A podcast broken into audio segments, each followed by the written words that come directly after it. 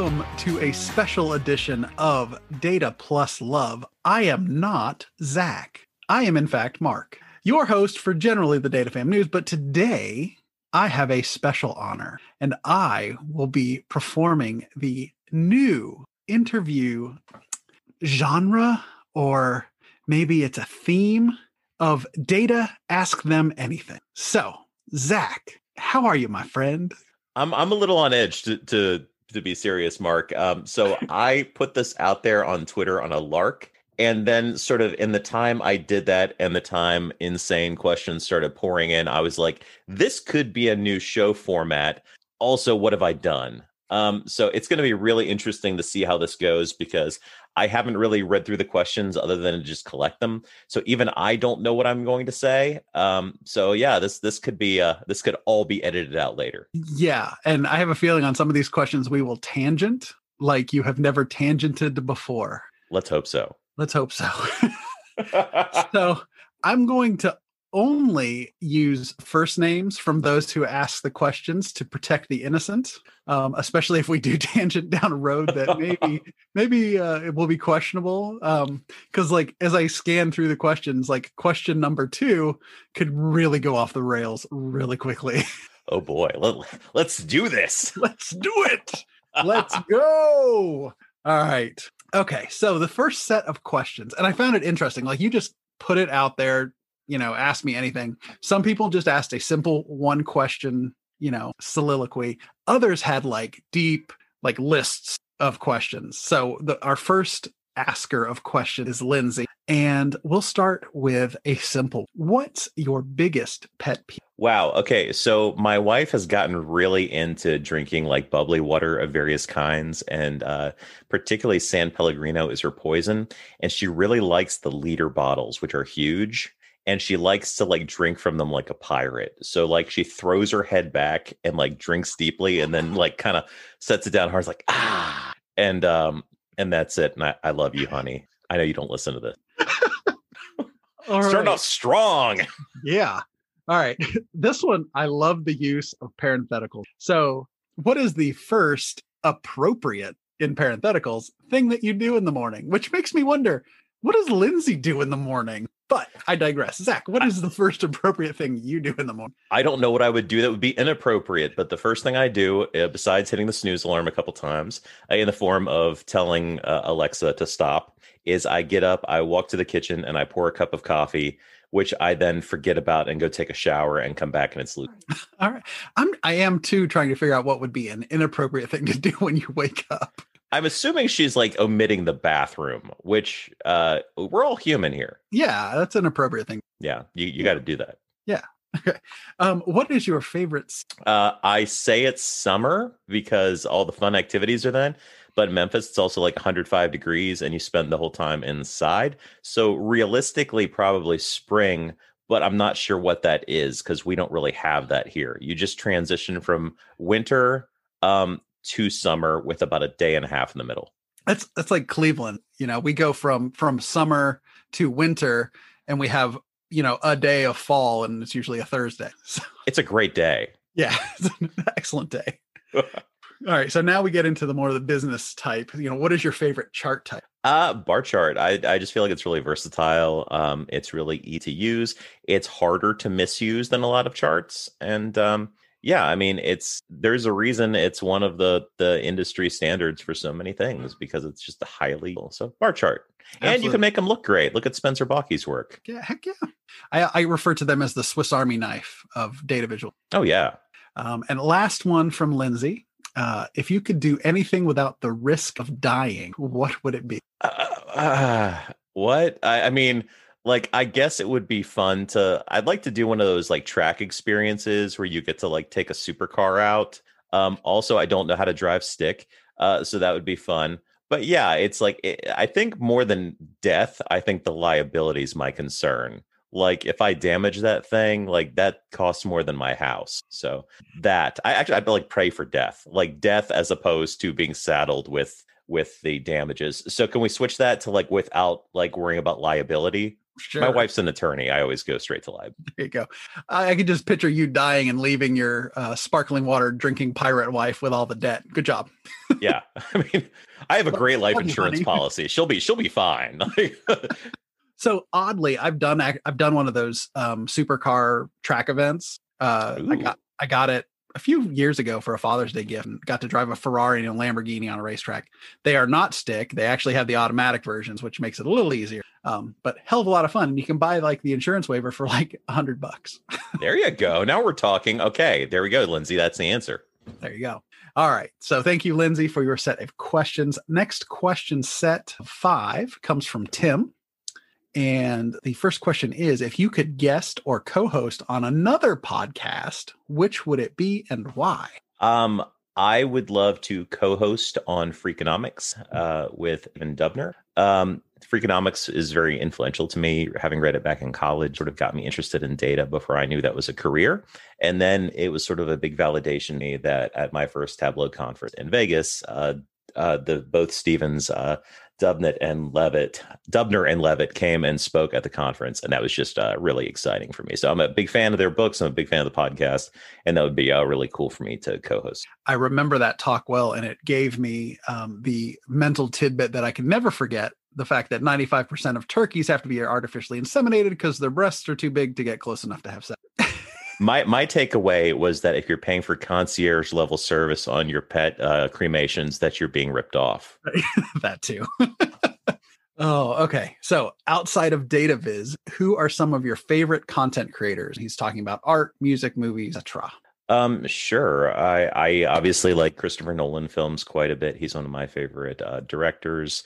Um, I read quite a bit. Uh, Michael Crichton is my favorite all-time author. Um, I was actually working on a viz based on some of his stuff. Just incredibly influential in me. Like that's the first novel I ever read was a Michael Crichton novel. I literally binged Jurassic Park in like a 24-hour span as an 11-year-old um, which was very intense. Um, so I would say that those are probably two of my primary influences. But I don't know. I, I consume quite a lot of stuff, like probably more than I should, which is one of the reasons I want to create a lot of stuff because no one uh, no one likes to just strictly be a consumer. You want to be doing something of your own out there as well.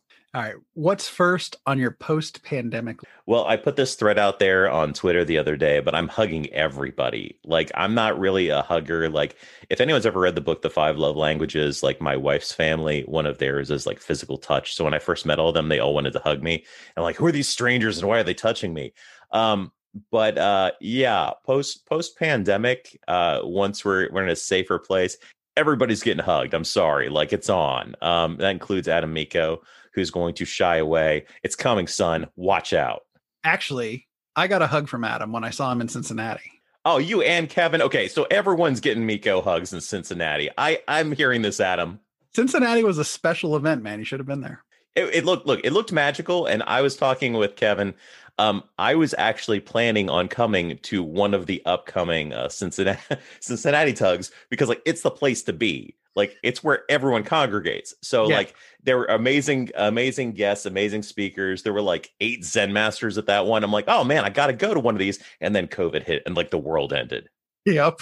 Yes. Um, yeah, that, there's no argument there. I don't know what Cincinnati's draw is because I've been to Cincinnati, but yeah, all of the database folks tend to to go there. I, So- I don't know. Let's get them out. Let's save them, Mark. Oh man, okay. Tangent, tangent, tangent. Um, all right. So um this feels like a two-part question, but it's a- asked in two separate questions. So is Tom Hardy's Bane underrated? I don't know. I mean, it's Christopher Nolan does this terrible mumblecore thing that he's really into. And as one of the people that did see Tenet in theaters for like, you know, the month it was out, I saw it on an MXT screen. I got invited to a showing uh, by a friend. I went and saw it. And uh, it was a brand new screen that had just sort of opened. It'd been sitting there, you know, during COVID unused. Uh, this was the first movie to show on it. And uh, during large parts of that movie, people are wearing gas masks and mumbling at each other. And there's not a subtitle to be found. And I just think it's a Christopher Nolan convention. He's like, hey, actually, I read an article about it. He's like, look, no one complains when people do interesting things with visuals. I'm doing interesting things with sound. I'm like, I wouldn't call it so much interesting as obnoxious. Like, if I can't grasp key plot points because your character is semi unintelligible, like, I shouldn't have to watch the movie with subtitles. I'm not deaf yet. um, but yeah, it's like I, maybe the performance was good. I, I thought the movie was interesting, um, but I, I don't know if it's underrated. Sorry, Tim. I say the, the follow up to that was is it because he followed Ledger's Joker? No, but that doesn't help. No. Like that, no one wants to follow that act. All right. so that's Tim's set. Um, whew. All right. 11 in. Wait, 11? Uh, How many? Okay, never mind. There's 50. Oh, so, wow. Okay, we're doing this. so um, John submitted one and only one question, and sadly, it's going to be repeated later. So I'll make sure and edit that out. Um, but John wanted to know when you're loading toilet paper on the roll, is it over or under? There's two answers because the, we we live in a complicated world, John. The correct answer in a utopian world would be over. I, however, live with small children and a curious kitten. And if I do it over, the curious kitten fills the entire bathroom floor with the toilet paper. So you have to do under, even though it's against everything I believe in and know to be right and true uh, under in this case. Yeah, it, just like Dataviz, it it depends. Yeah, exactly, exactly. It's like that's a terrible idea. You should never do that, except now. It's cro- it's the crossing the streams of toilet paper. You know, like in Ghostbusters, you never cross the streams except like, hey, right now I think we have to cross the streams. That's that's what it's come to with toilet paper. All right. Um, so Jeff asks if you could travel back in time, what one piece of advice would 40 year old Zach give to 20 year old Zach? Wow. Um, it's not as uh, nothing's going to be as easy as you think it will be. Um, your journeys aren't going to be straightforward. Nothing is linear, but uh, keep working, um, stay positive, and uh, just generally know that uh, eventually you will find stuff that you're good at and that you enjoy, and that um, it's more about the destiny. I mean, it's more about the journey than the destiny. Good. All right. No matter how crappy a day you've had, what song can you always count on to cheer you up? Okay, this is going to piss a lot of people off, but I honestly uh, really like Never Gonna Give You Up. So, like the Rick roll, like that legitimately makes me smile, and not just because it makes other people angry. I do love Schadenfreude. Like, I just was watching Nailed It before I came up here, which combines two of my great loves in life baking shows and other people's misery. Um, but no, in this in this case, I actually do like that Rick Astley song, and it's really hard to be sad while listening to it. Um, it might make you angry while listening to it if you're in a bad mood, but it's not going to make you sad. I'm going to really be disappointed if I don't hear 10 seconds of that on the playback of this. All right. Um, do you find Jimmy Fallon funny? Wow.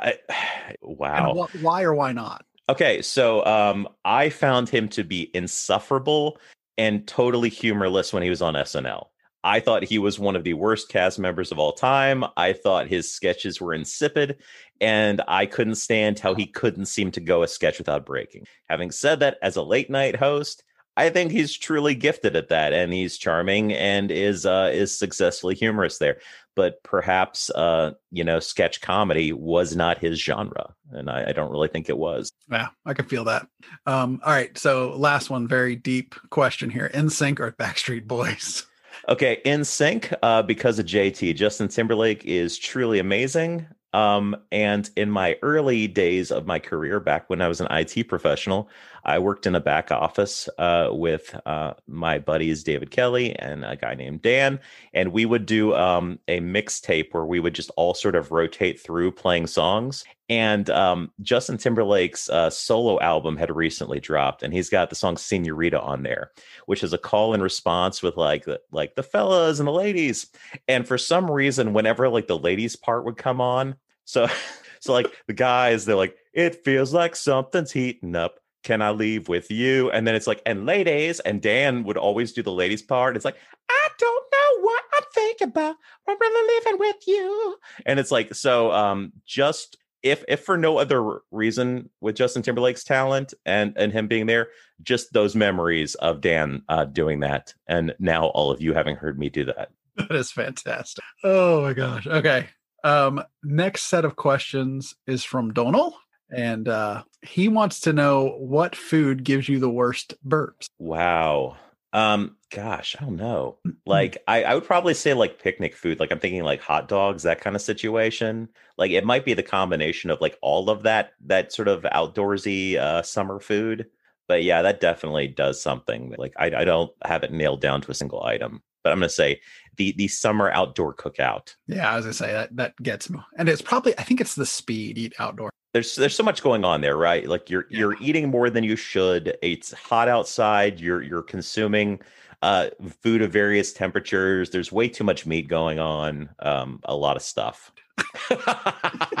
uh, he also wanted to know how you load your toilet paper. So apparently that is an international question. Again, it's a peacetime or wartime question, Donald. like, what are we talking about? He also wants to know how many couch forts you've built in the last two years. I don't build build couch forts. I get couch forts built on me. So I have a nine year old and a six year old daughter, mm-hmm. and what they like to do is uh, we have a big sectional. They like to, if I'm sitting there innocently watching TV, which is always a mistake. Like I just shouldn't watch TV in that. They'll tear sections of the couch off and just run at me with them and pile them on top of me.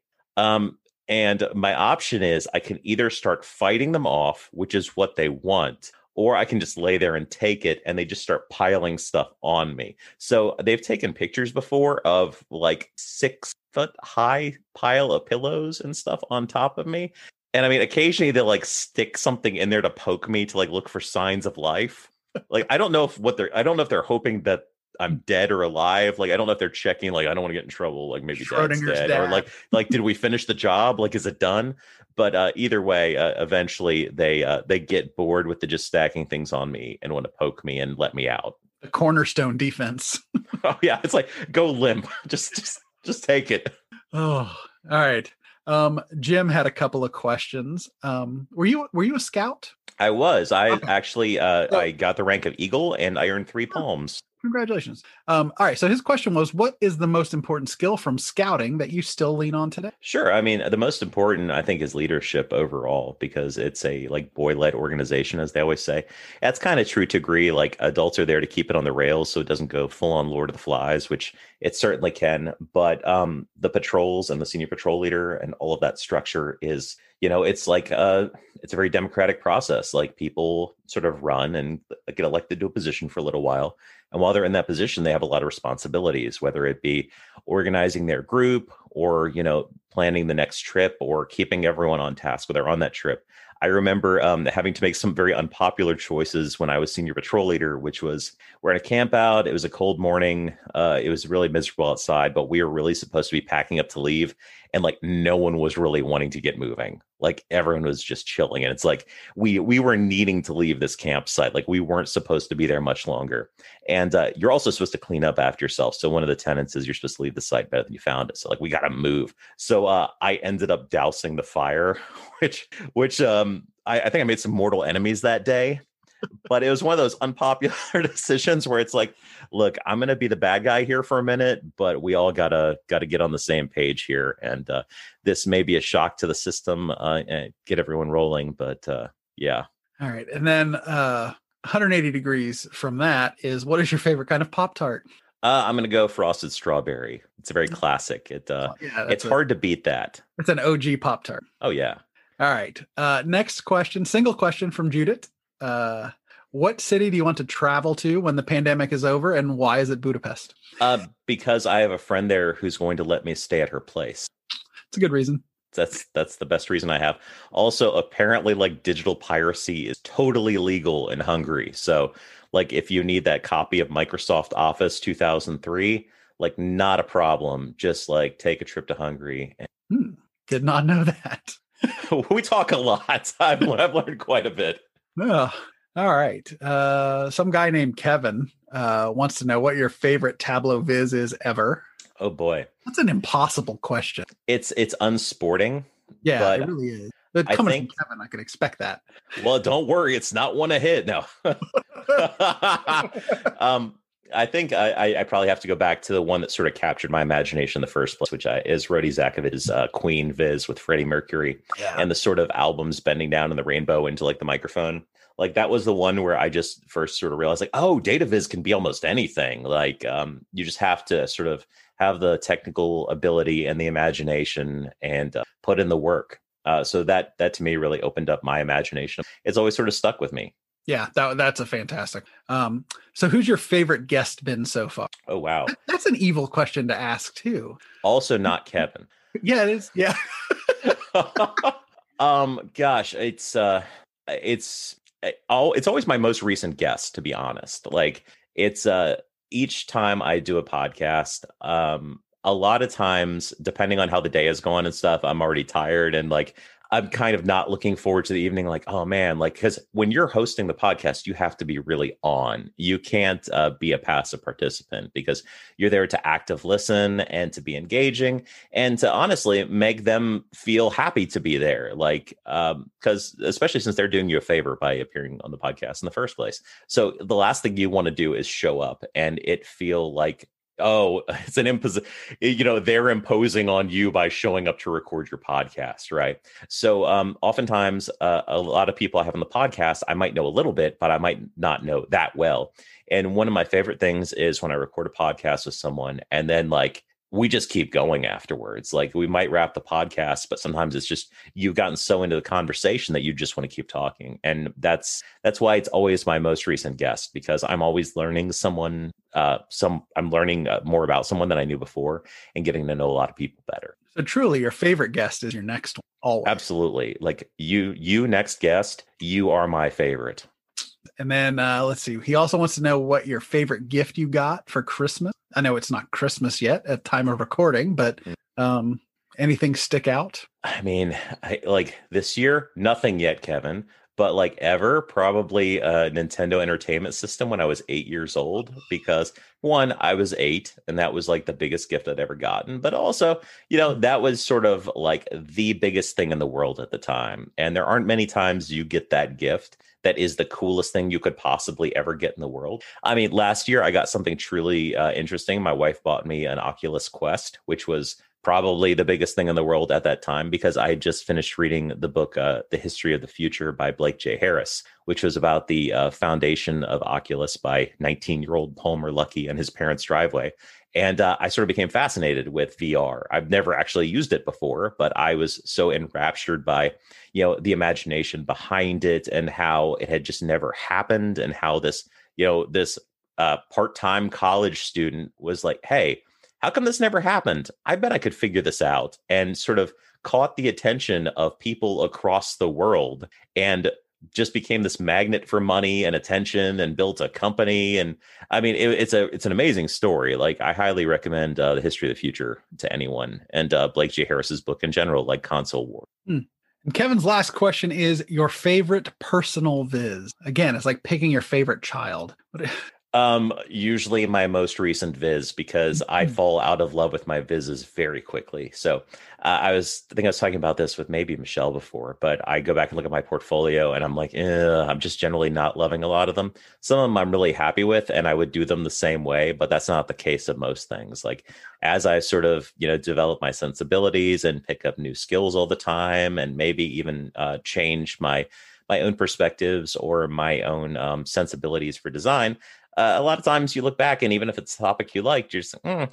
I mean, there's there's a reason I've hit the video game data set for sales like five or six times because I look at them like, I guess another angle I could take on this, and I just kept iterating and you know, I came up with a couple of versions I really liked, and a lot of them I really didn't. Um, but it's it's fun to revisit the same data set like you do it at work all the time. Like most people very rarely only use a data set one time at work, unless you're like a consultant and you're sort of uh, doing that and moving on. A lot of people, particularly if you work internally at a company, are using the same data set for years. So why not do that with a passion project viz? Like go back and look at the same data set again and see if you get to the same place. Nice. Yeah. I was actually looking at my portfolio today, and I have the same feeling with a lot of the stuff I've made. It's like, um, but it shows growth, as Mr. Kriebel says. Don't delete anything. Um, all right, so Jenny, moving on to our next questioner. Um, she asks another time travel question, but more of what year would you go to? Wow. Oh gosh. Yeah, I mean, it's time travel questions are such a mixed bag because uh, our color, our perception of time is so colored by whatever our current sensibilities are, and also whatever um, media we've consumed about a particular time period. I think it might be interesting, just because I I was reading uh, Ron Chernow's uh, Hamilton, like to go back to sort of like you know 1770s, uh, uh, you know northeastern United States, and just see what it really was like during that time. Having watched like the show Turn and read some other books about sort of the revolutionary period in the United States, it's kind of fascinating because you know it's it's very much a mixed bag. Like um, you know. Previous versions of history may have colored it like, hey, the British are the bad guys, the US are the good guys. But there's a lot of people, it's like, hey, these are all neighbors. You know, they're all kind of coexisting and trying to figure out how to make this thing work in the midst of just like a lot of social turmoil. And I think it'd be really interesting to see like how that really kind of shook out to just, you know, people living their lives and stuff. Yeah, hist- history is written by the winners, so you really yeah. never, have a true perspective of it. Totally. So yeah, that would that would actually be really fascinating. Um, all right, um, we're over the halfway point, by the way. Wow. Um, yeah, cooking right along. Um, all right, so Luke uh, wants to know what's something about 2021 you're excited for, either a data project or with the podcast. Well, I think um, data projects i never plan that far ahead. I wish i had that kind of foresight and i the the longest data project i've ever taken on taken on outside of work was my uh, iron viz and which i put like 36 hours. Um so nothing uh, on that front that I know of, but I will be excited when I get there. Uh, in terms of the podcast, um, I'm thinking about making this a more permanent format, meaning I think a lot of guests might like the idea of sort of putting a crowdsourced interview out there. So it'd be an interesting way to talk to people differently than we had in the past. You know, you've got the Data Fam News. I have um, Data Plus Love. But you know, this data ask them anything might be a fun new format to experiment with and see if uh, people respond to it. Yeah, I like it so. It's fun. It's fun. Um, all right, holy top ten is that ten? It's no, it's eleven. Good lord. All right, um, Vince. Oh no. I love Vince. He's so awesome. Um, I just, oh God, I love I, it. I once saw Vince eat an 18 inch long taco called the machete. But like when you when you describe that, that's like a stunt eating thing, right? But we were just at lunch. He just ate this like it was nothing. Um, and I'm not saying it's like Vince is like a big guy or Vince is like not. an animal. Like Vince just kind of casually ate an 18 inch taco while we were all talking. Uh, wow. all right. So his questions. Oh my gosh. Um, so what's on your bucket list? Uh, great question. I don't have one. Like my wife's always talking about her bucket list, and I don't have that kind of thing. Like I'm just living life. Like I just sort of opportunities uh, strike sometimes, and you're like, oh, that sounds like a good idea. But people are like, uh, you know, I, I really want to see the Parthenon. Like I don't have any of that in me, and sometimes I feel like I'm missing out on that. But I don't have like a list of things that I really need to do. Um, so far, I guess I've just been blessed in that a lot of cool stuff happens and i have a wife that's very passionate about travel so that gets me places. Yeah i have a bucket list of bands that i want to not really written down but like when these old acts roll through like i might have only have their greatest hits but i'm like you know what? I want to see these guys before they die. Yeah like you got to get in on that. There it's right. a the clock's ticking. Yeah like kiss. Ooh Hurry up, Mark. No, I've I've seen them like four times now because I did that. They were a bucket list, and I went and saw them, and I'm like, holy crap, these guys put on a great live show. And then I've gone like four. Anyway, um, what is your best and worst habit? Wow. Um, my worst habit is probably uh, unsolicited advice. I think I probably learned that from my dad, but my dad always says exactly what he's thinking. Um, and like that manifests in me too but it's it's coming from a place of positivity but a misguided place of positivity like you care what i have to say. Um my uh a, a good attribute about me is that i genuinely do uh, try to elevate and lift up others both both in public ways like you might see me doing on twitter but i'm also um always trying to encourage people that i either work with or know or friends or family and stuff. So um it's really easy to be uh negative and to be cynical and we all have that in us like um don't let anyone fool you and that like they're all just you know they're they're just the happiest person in the world like everyone's got uh got those feelings but i it doesn't help anyone else to like spread that to them you know it's like why why not build them up instead? Uh he wants to know what your favorite holiday is. Oh gosh um not thanksgiving Um, I I am the the person of the feeling that after Halloween, like Christmas season has begun because I feel like Thanksgiving is kind of a BS filler holiday. Um, I know I look I'm throwing, I'm spitting fire. like after, wow. after my last one about positivity, like Thanksgiving's going down.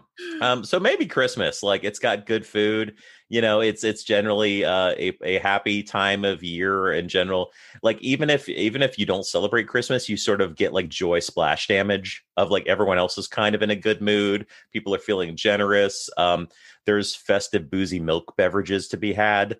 Um, so yeah, like there, there's a lot of fun stuff going on with that that I my eh, my entire family has been baking like for the last Ooh. yeah it's good times at my house right now yeah. Um, what's your perfect meal? Knowing that it's not an 18 inch taco named the machete.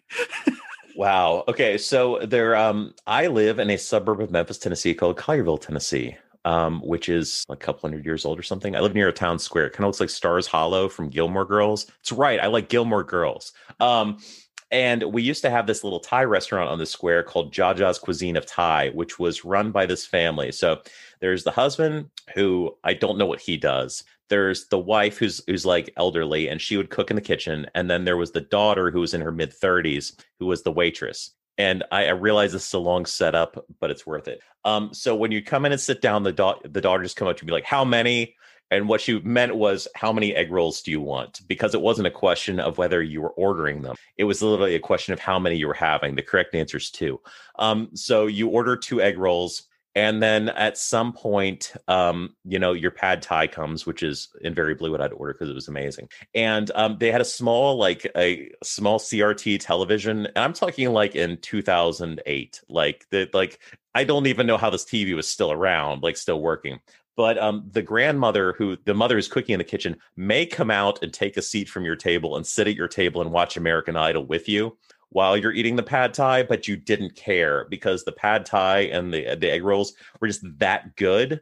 Um, and and then unfortunately, uh, they closed down a few years ago. Her health was waning and stuff. But yeah, it was it was the best uh, the best Thai food would be that. Like that's my dying dying request meal yeah also so uh, any any situation where i get to tilt magic towards making food appear it would be that yeah so that goes beyond the meal that's the experience the like, experience yeah you you need the you need the discourteous uh, uh, daughter waiting on you and the mom sitting at the table and the husband doing just whatever he did i don't know he was there all right um what's the man his questions bounce from like just wall to wall um what's the most impressive skill you have while not using a computer I I think I'm the Harry Potter of life in that I'm stunningly mediocre in most ways. Um, you know, like if you've ever read the Harry Potter books, you know he's like the the worst character out of everything. Not because he's like bad, but because he is not particularly skilled in any way.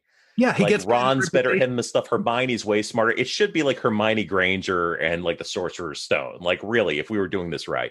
But like Harry just kind of like lucked into this. I mean, it's very much like Raiders of the Lost Ark, where like Indiana Jones, like you know, he weren't there, the Nazis would have gotten the Ark sooner and maybe vaporized Hitler instead.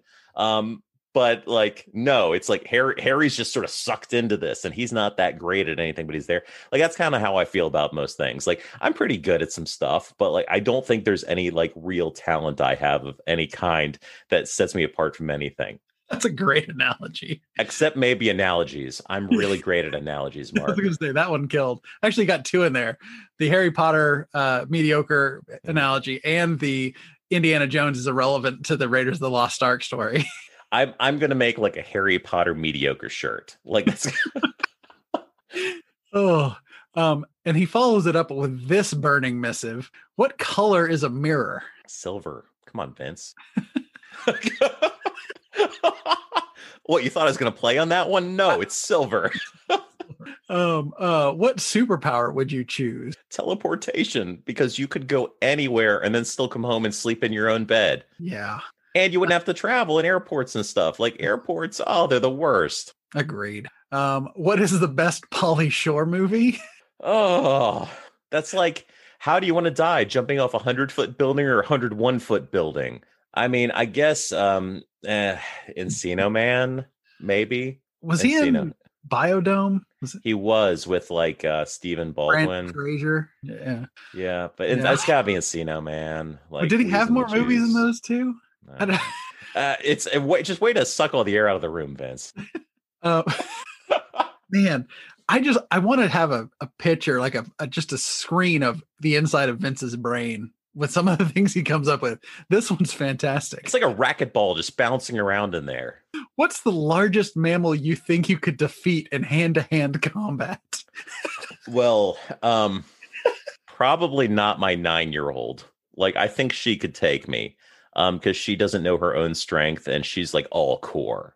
Um, probably my six-year-old, but um, she's really cute. I mean, like, in the actual animal kingdom, I mean, animals like it doesn't take a very large animal to mess you up. Like, I couldn't take on a raccoon. Right. like uh, like my own cats mess me up if I have to take them to the vet. Like if you try to get a cat in a cat carrier, it's like wrestling a bag of razor blades. so I don't know, like maybe um a feeble old squirrel. I don't know. They're fast. Fast. And Uh. it has to be a mammal. Um yeah, I don't know. Sugar glider. There we go. Yeah, there we go, Vince. You happy? Is pizza an open faced sandwich? Uh, uh, is uh, uh, is it an unzipped calzone? Um, yeah, yeah, yes. Pizza's an open faced sandwich. Why not? Sure. Um, when you think about how many windows are in your house, what is the first room that comes to mind? Um, I think about the office I'm sitting in because for the first three months of COVID, um, I was not configured for working from home permanently. So my entire worldview was uh, my desk was pushed against the wall, and behind me was an entire room and a window. So it was uh, it was like sitting in the corner. Like you, I put myself in timeout. And then about three months in, I'm like, why am I living my life like this? This isn't changing. So I just like I I took apart the bed in the other side of the room. I pulled the desk back so my back is against the wall, and now I have a window and an entire room in front of me. So when I think about windows, I think about how grateful I am for this window because it greatly expanded my world. And Vince's last question uh, What's your favorite dinosaur? Oh, I mean, like T Rex is the obvious choice. Like No. it's it's kind of yeah. I mean, it's it's got the giant head. It's got um the tiny little arms. It may or may not be fast. Um, I, I don't know. Uh, although my favorite dinosaur memory is we went to one of those like animatronic uh dinosaur exhibits at the zoo. And um, they had like the Gigantosaurus there, which I didn't know was a thing. It's like the Tyrannosaurus, but with an even bigger, more terrifying head which I thought was kind of cool. It's like a kid designed it. It's like, oh, hold on, man, like like a '90s child. Like like you like T Rex, you should see T Rex with machine guns. Like that's what it's like. And my sister in law was standing there taking a phone call. Uh, like by it, she just kind of checked out, and Gigantosaurus's head swings behind her and like roars, and she just like like had a total freak out moment. And that, uh, for that reason, I've switched my vote to Gigantosaurus. And I'm sorry, your answer is incorrect. The correct answer is Ankylosaurus. Ah, It's the turtle looking one that has the huge mace as a tail. yeah, it's got all this the the sort of nubby spikes on the, on the edge of its. Oh, I mean that is cool. That's cool. There's so many cool dinosaurs. Stegosaurus, Yeah. Triceratops, all great. At that at that same exhibit, by the way, we were walking through, and there was this kid that kept saying like, "I want to see Triceratops." Like this little boy, Triceratops was his favorite, and there there weren't any Triceratopses to be seen until you get to the end because they've held the Tyrannosaurus back for the end, and the Tyrannosaurus is, is over the bloody body of the Triceratops that it's eating. Oh, um, so that was also uh, an unintentionally comedic moment. Oh, all right. Well, we've reached the, the end of Vince's questions. Woo! Um, okay, I need palate cleanser. Um, nah, good, good job, Vince. Um, all right, so two questions from, and I'm probably going to butcher the name, Dara. Um, anyway, uh, Dara asks why we all know Tableau is pretty great. We really would be interested in knowing what part of it you dislike most. What one improvement could they make that would make it easier for you? Um, I'm going to respond with something that isn't directly Tableau related. It was entirely me, and up until a week ago, was making me feel like a crazy person. So I was working on a project at work, and whenever I was dragging and dropping pills, um, like every tenth time, my mouse would drop one randomly in the wrong spot, which if you've ever had that happen to you, like it's sanity shattering. And it doesn't take that often for that to happen. And I was convinced it was a, a problem with my instance of Tableau because I wasn't really experiencing it that much else. Um, but after some trial and error, I realized I don't do that much drag and dropping outside of Tableau, and that my mouse, even though it was a fairly new and decent mouse, was actually the problem. So, um, by switching to a newer and better mouse, I was greatly able to enrich my confidence in dragging and dropping in Tableau and thus save my sanity. Because let me tell you, it doesn't take that many times of that happening for you to just feel just like totally off kilter when you're trying to move something around. You're like watching the pill carefully. Um, and it's way too much attention to have to dedicate to that kind of activity. Although I do love uh, doing inline uh, calculations. That's fun. That is fun. Um, yeah, I, I always run into that when my mouse battery starts to die and I don't realize it, and then all of a sudden stuff start you know starts going wrong, and I'm like, what's going on? I'm so good. You know, it's awful. It's all right. And then branching from this question, what do you think is the most overrated and or underrated chart type or approach commonly used by the Tableau data fan? Boy, well, I think we have a Sankey addiction. Um, and unfortunately, like bad Sankey usage. And by bad Sankey, I mean a one point to 10 point situation. I've seen it used as like a design choice, but really it's just creating like bad bar charts. Um, there are good uses for Sankeys, obviously, and um, they can be used highly effectively. But I think, unfortunately, that particular thing that has cropped up in maybe the past six months, I think is just like a bad design habit will work out. But it feels like like the uh, current racing bar chart. Like, hey, we've discovered this chart type. We really dig it. Um, and I think we're kind of beating that one into the ground. I think a chart I would like to see more of. Um, I would love to see some really good tree maps out there because I think it doesn't get a lot of love. And if anyone has some really great examples of it, I would love to see them. So send those my way. All right. Yeah, I agree with you with the, I won't even call them Sankeys. It's more like sigmoid abuse. Yeah. Yeah. It's, all right.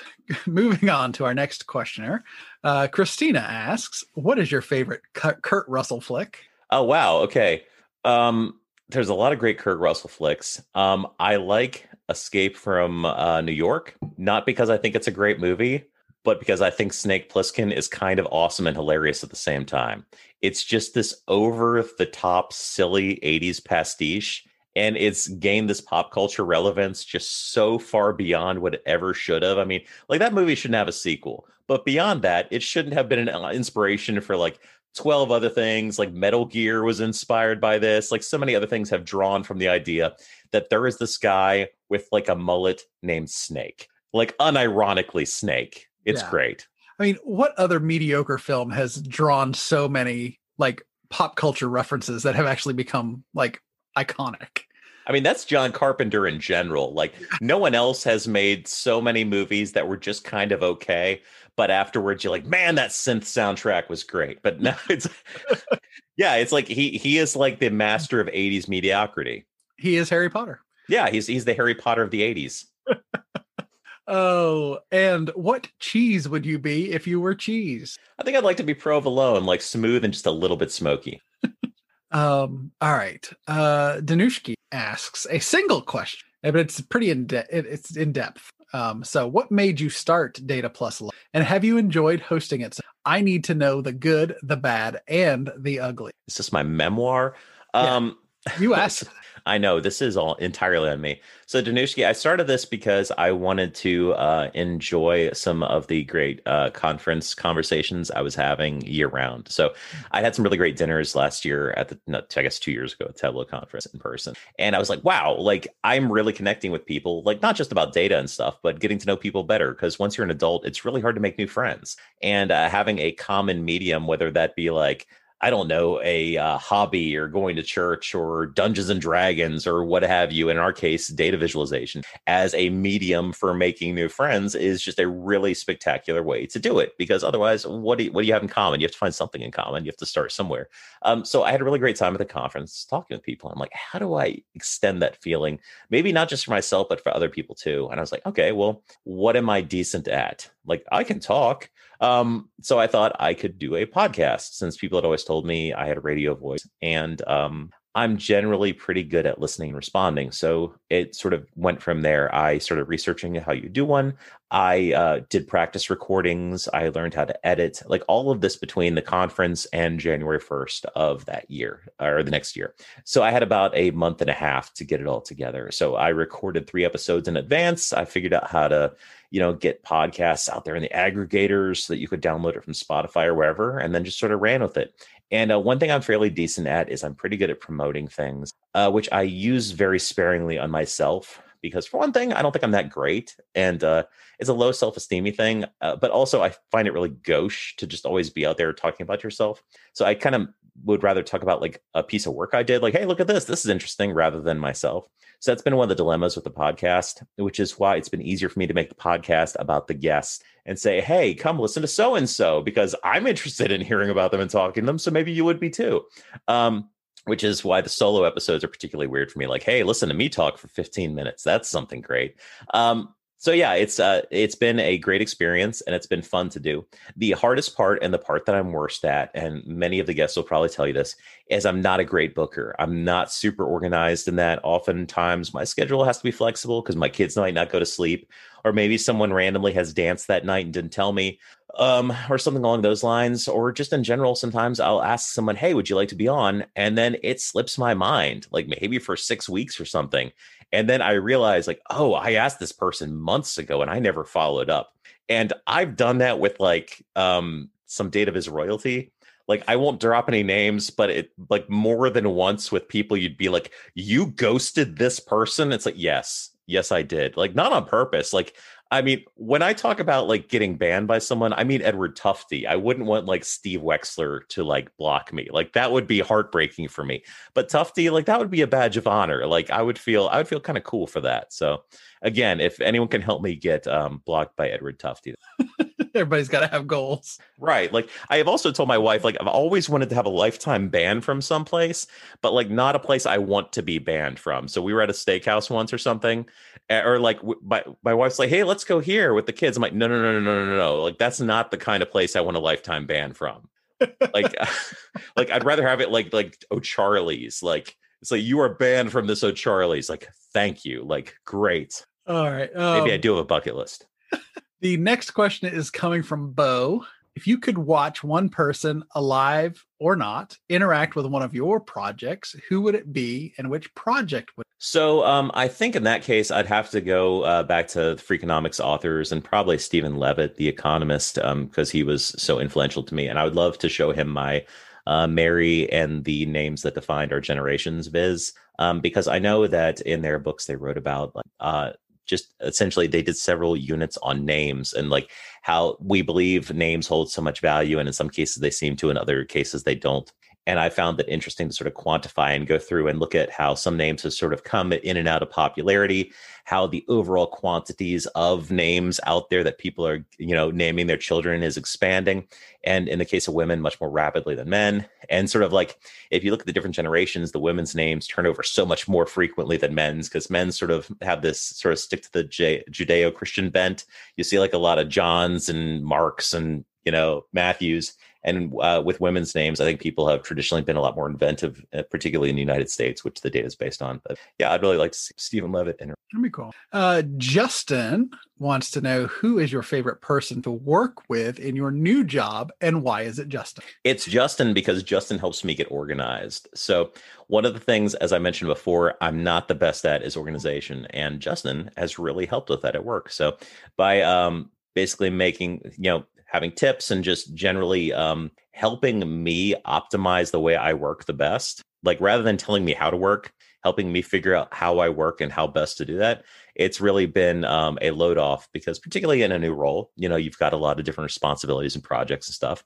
And you don't want anything to slip through the cracks, but it's also very easy to feel overwhelmed. And I think he's really taken a lot of that stress off. Cool. So, how long have you been in your new role? Uh, now um, I'm Yeah, sure. It's almost it'll almost be three months by the time we record this. So I came over at the end of September to JLL. I previously worked at uh, St. Jude Children's Research Hospital, uh, particularly ALSAC, uh, for 13. Um, so it's a big leap for me since most of my professional career has been there. So uh, yeah, it was a big leap. Um, but the community there is truly amazing. Lots of really dedicated, passionate people. Um, any job you go to is going to have like new things that are both exciting and new things that are kind of frustrating in ways that you couldn't have anticipated. But that's just life in any uh, job. So, you know, sort of adapting and understanding, like, oh, okay, this is different over here than what I worked with before. So, how do I work within this particular system than the other one? And particularly from going with such a small nonprofit organization to like a large organization with like 91,000 global employees, it's like there's a lot more complexity with getting stuff done sometimes. So, just sort of understanding how to navigate those processes has been a new experience. So, what you're saying is you found a, a way to deal with exactly. So, science, science, science clearly my number one roadblock. Yes. Right. Yeah, I could read that. oh my gosh. All right. Um, Katie wants to know comparing the type of work you do today to your prior job, what are some of the pros and cons? So I guess this goes to kind of what we wow. were just talking. Yeah. So I mean, with my old job, um, it's interesting. Um, with my old job, I think I believed I had a lot more level of freedom than I did simply because so few of our processes were definitely clearly defined. This is how it needs to happen. And unfortunately, in some ways, that kind of led to like a Wild West with very few of us being torchbearers for like, hey, this should be the standard of how we operate.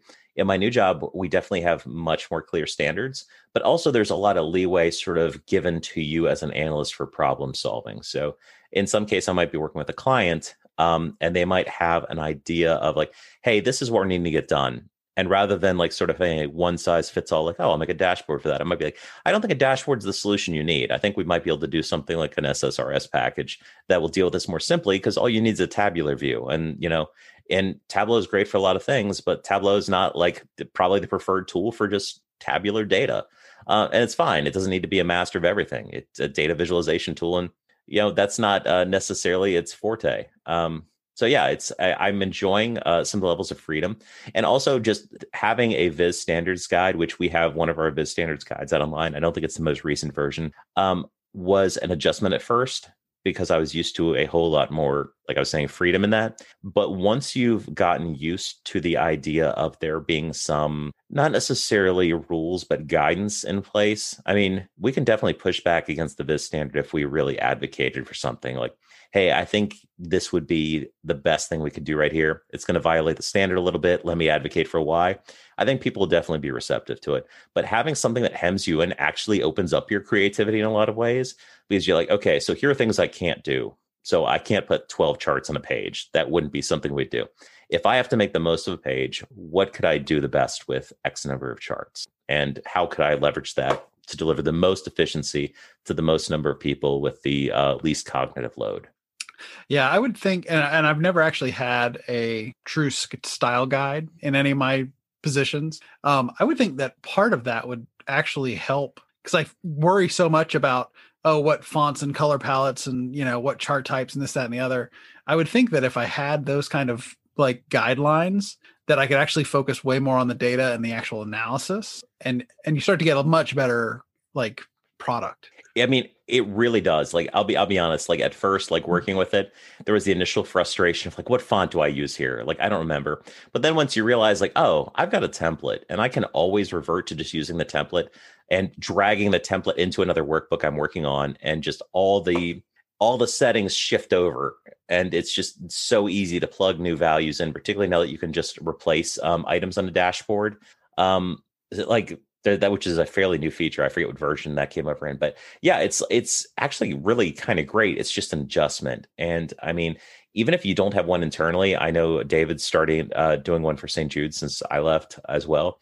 Like, I think it could be extraordinarily useful mm-hmm. and eh, oddly freeing uh, for something that sets rules. Yeah, I've actually started creating one for some of the work we're doing internally um, for demos, uh, especially when they're getting embedded in Salesforce. Um, so if you see a demo soon, uh, you might see some of my style guides. Hey. so, and the the final question in this wow. quest of data ask them anything is from Luigi, and it hurts my brain to ask this question to even think about the item. Um, but he wants to know how you would rate David Hasselhoff's portrayal of Nick Fury. so your, your your brain is wrinkling about this, but there was a Nick Fury in the Agents of S.H.I.E.L.D. movie, I believe probably in the early 90s. It wasn't an 80s thing back when Hasselhoff was in all of his glory as Michael Knight on Knight Rider, which for some reason, when I was a kid, my parents let me, as a five year old living in Pennsylvania, watch Knight Rider and Dukes of Hazzard whenever I want, which was awesome because those shows were rad. Um, and and for if, when you have a talking car that has a turbo boost functionality you're required by law to use it once in every episode. Like i know that much. Um, the answer is is not great luigi because it is david hasselhoff. Um, having said that at the time it was the best anyone was going to get and he does look the most like the conventional jack kirby rendering of nick fury so i'll give you that. So not that great. I did not know this existed. Oh yeah so I feel like I've got to go do some YouTube hunting. There's also a Dolph Lundgren Punisher. I've seen that. Yeah. So it's weird um, stuff, man. That is 50 questions. Wow. Of data ask them anything. Um, wow. I'm sorry, everyone. but you know what? Th- this is this is on all of you because I I asked for questions and and you did this. I'll tell you what, Zach. It just goes to show how revered you are in the data fam community because I'm pretty sure if I had put that call out, I would have had like one question and some crickets, you know. So having said that, I'm going to be putting on a survey if you'd like Mark to do one of these um, because it's been a great year for the Data Plus Love podcast. We've done a full year of my episodes. Mark has come over from his video show and is doing Data Fam News. And I think this may be a regular format. So if there are people that you would love to see do one of these, or if you'd like to see Mark do one and you have questions, I would love to host him Ooh. because this has been crazy. Yeah. So this has been fun.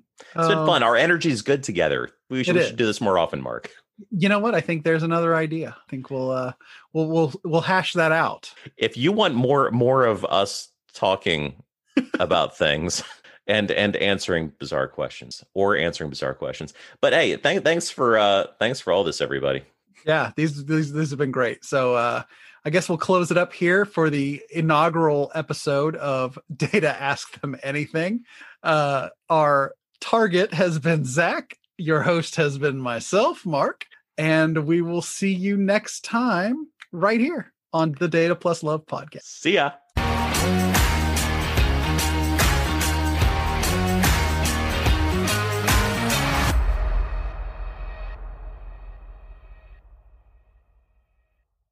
Hey, you're still here? Um, you're probably waiting for like the next podcast uh, to kick in, probably something better. Um, thanks for hanging on. Anyway, if you're picking up what we're putting down, uh, consider buying us a cup of coffee on ko-fi.com slash D-A-T-A-P-L-U-S-L-O-V-E. Um, just, you know, drop $3 in our tip bucket. It helps us buy better equipment. It helps us uh, pay for razor blades to keep me from looking like a wolf man. And it keeps uh, Mark's head looking so shiny and beautiful. Anyway, thanks for listening. We'll never put anything behind a paywall and thanks to your patronage. Have a great day.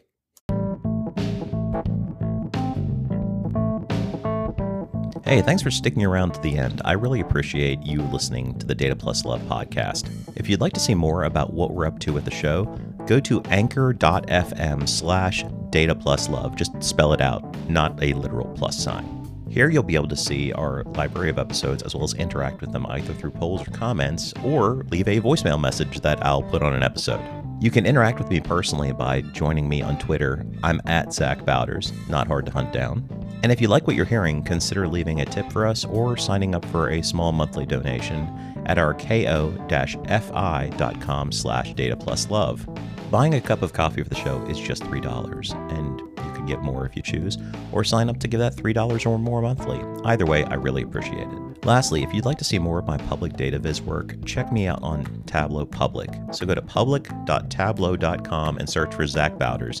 I'm the only one. You won't have trouble finding me. I promise. So thanks again for hanging on to the end of the show. I really appreciate all of your listens.